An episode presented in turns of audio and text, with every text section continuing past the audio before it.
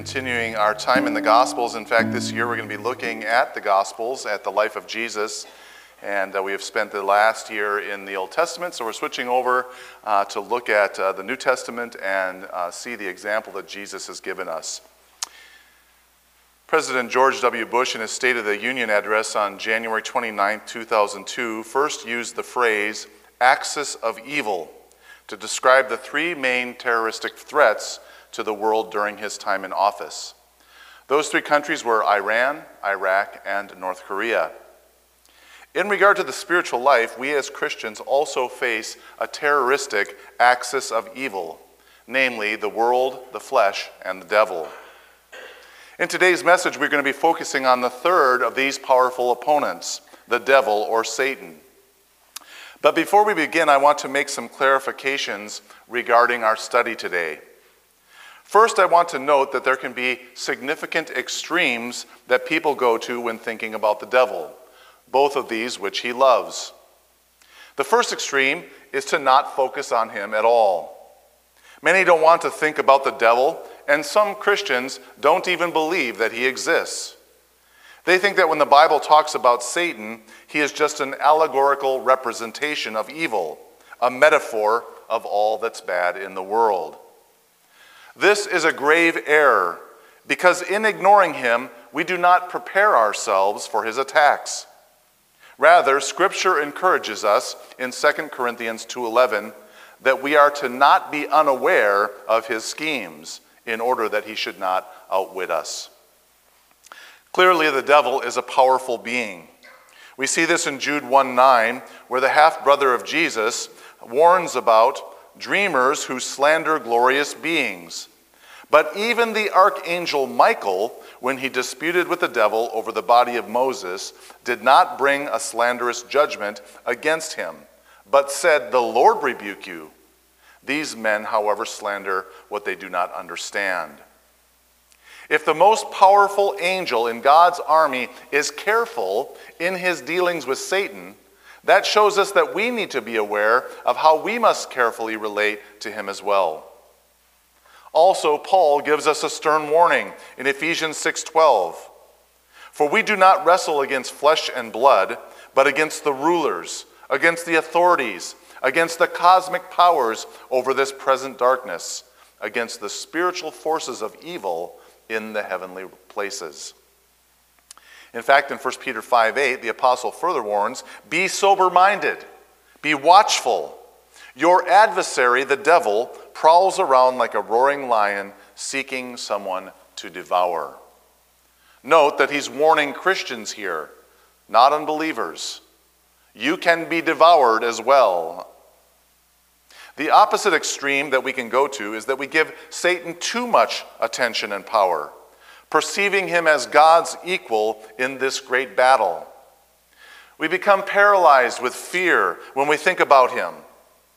But his limited authority is clearly shown in numerous passages.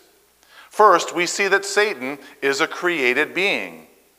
In Ezekiel 28:13, which has been uh, traditionally attributed to the devil, says, "On the day you were created, it goes on to state that he was an anointed guardian cherub or angel.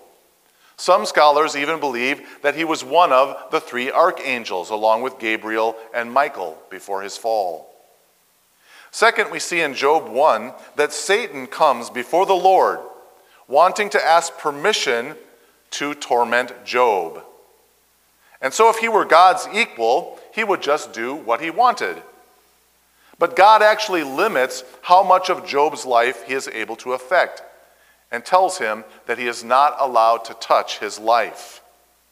Again, we see Satan's requirement to ask permission in the New Testament, Luke 22 31. Jesus is speaking to Peter Simon, Simon, Satan has asked to sift you as wheat. Someday Satan is going to be bound and cast into the lake of fire. And it's only for a short time that Satan can still affect people, which is clear to us in Revelation 12 12, where it says, Therefore rejoice, you heavens, and you that dwell in them.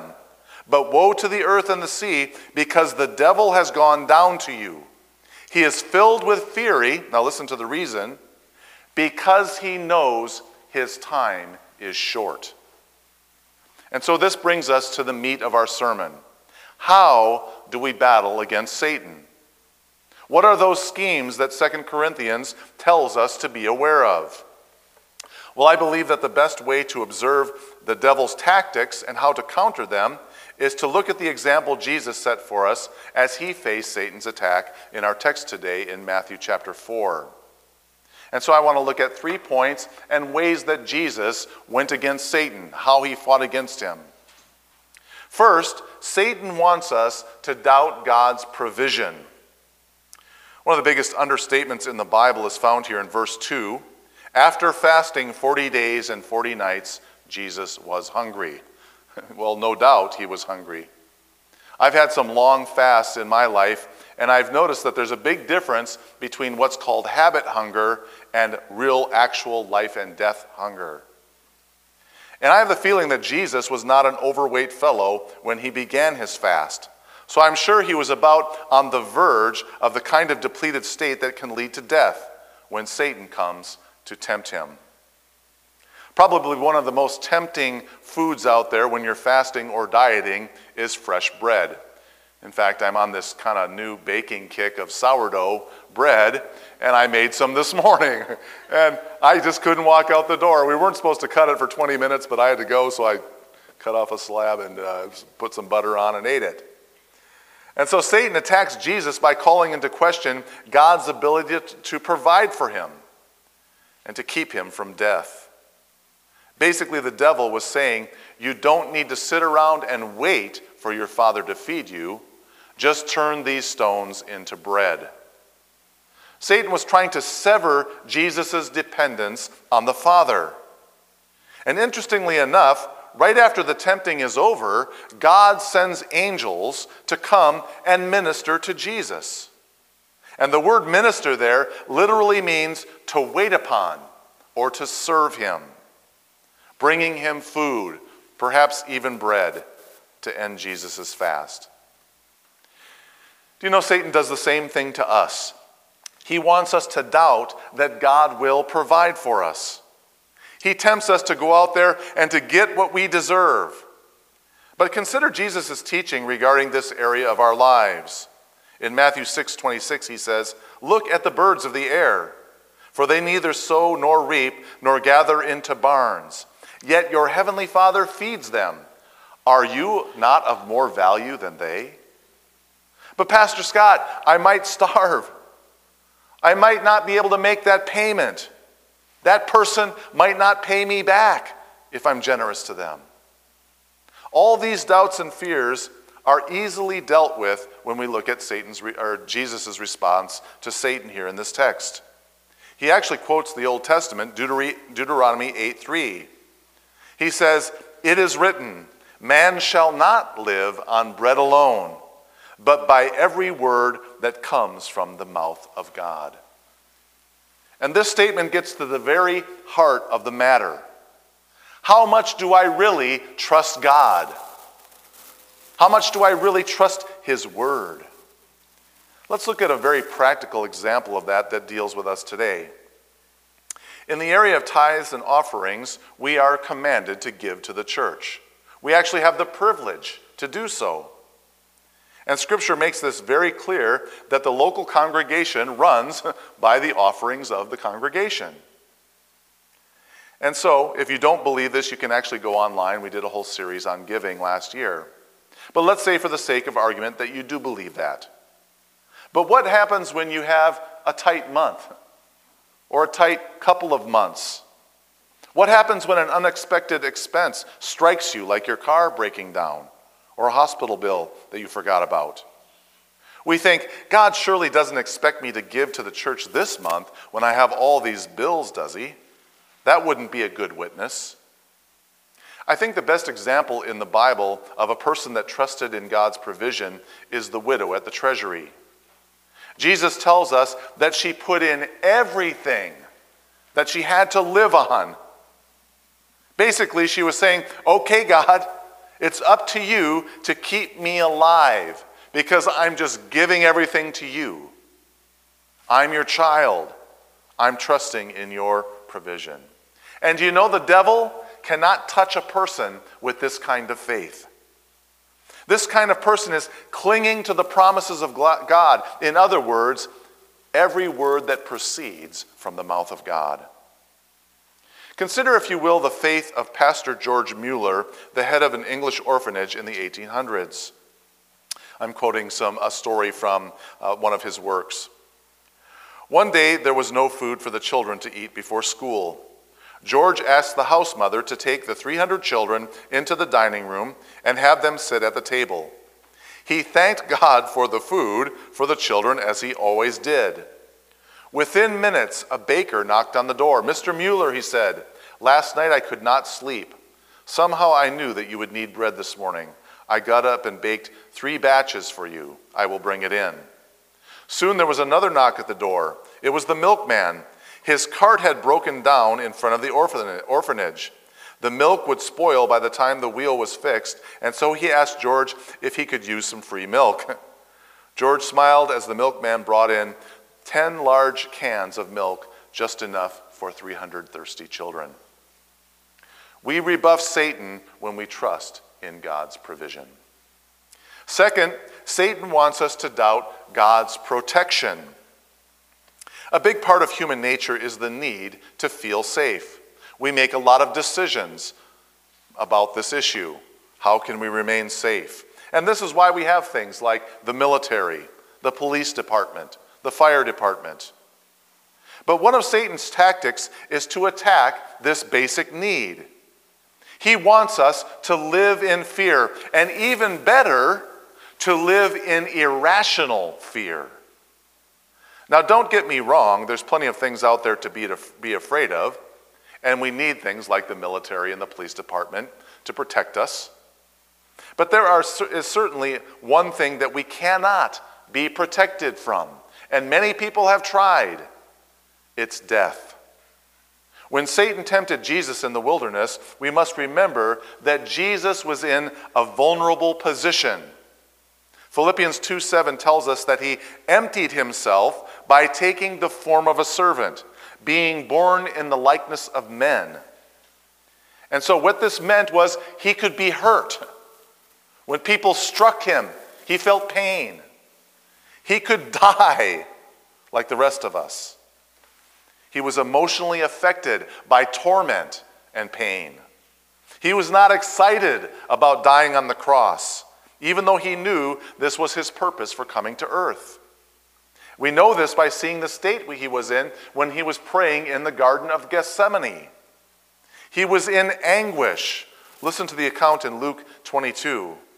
Father, if you are willing, remove this cup from me. Nevertheless, not my will, but yours be done. And being in agony, he prayed more earnestly, and his sweat became like great drops of blood falling to the ground. That word that we translate agony literally means struggling in a state of anguish. Back in the wilderness, Satan knew that Jesus had come to die for the sins of mankind. He knew the prophecies, and in fact was even present in the garden when the first prophecy was spoken regarding this that Jesus would come to crush his head.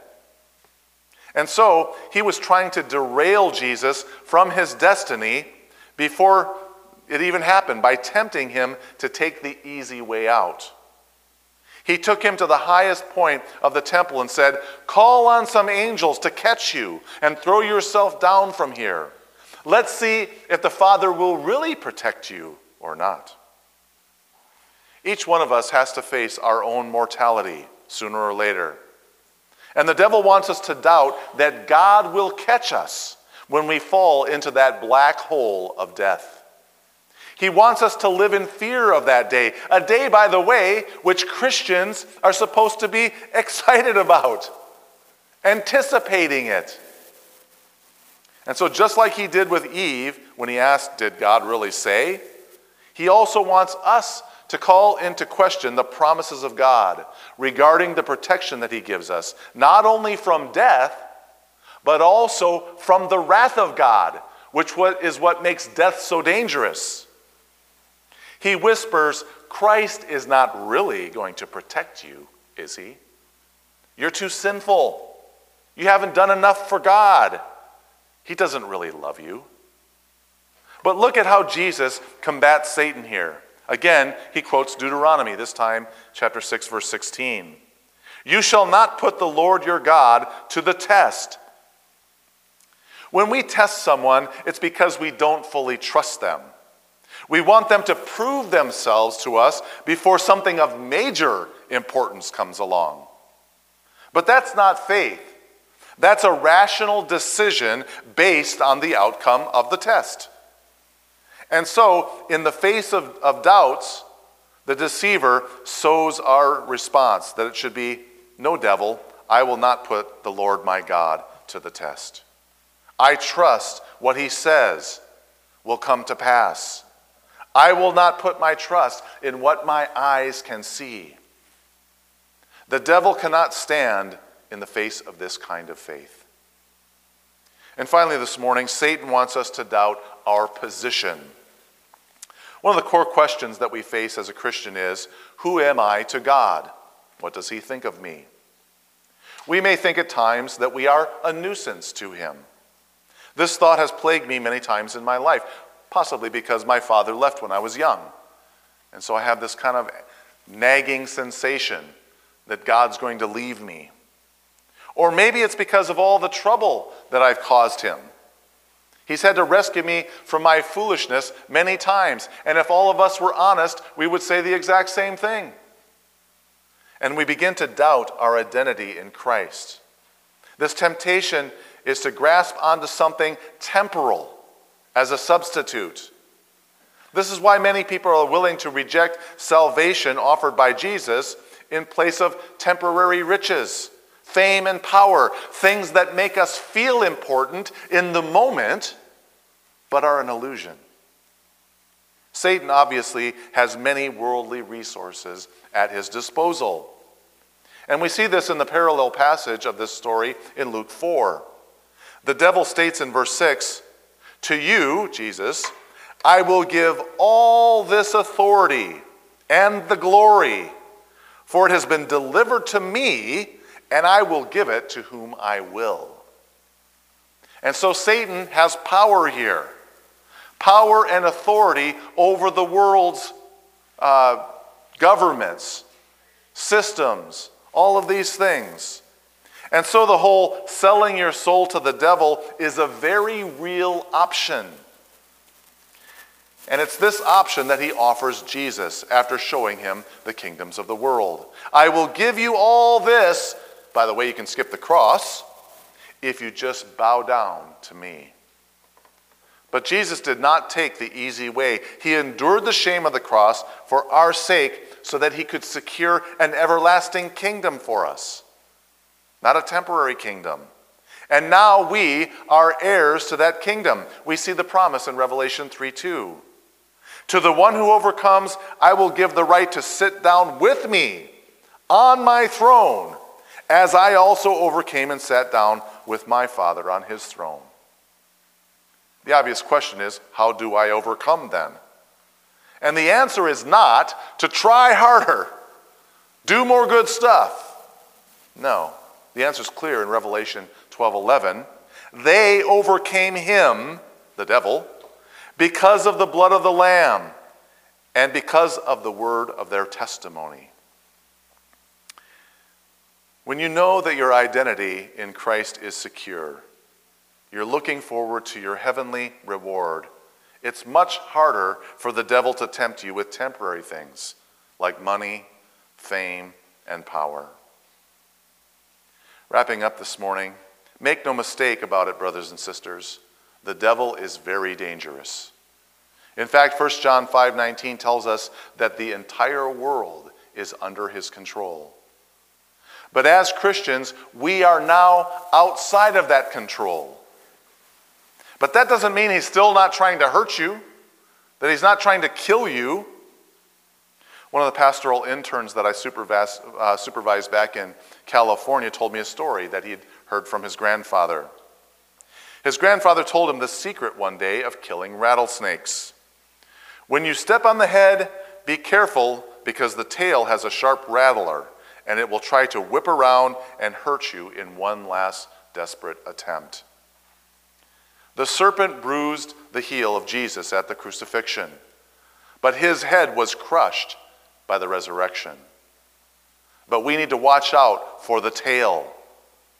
He's in one last desperate attempt to try to hurt the body of Christ. And as demonstrated by Jesus, we can be very thankful that we have a powerful offensive weapon, which Ephesians 6:17 calls the sword of the spirit. It's the word of God, the very weapon that Jesus used on Satan in the wilderness. And so when we resist him this way, James 4:7 tells us that he must flee. Let's pray. Father God, we thank you for this weapon of the word that you've given us.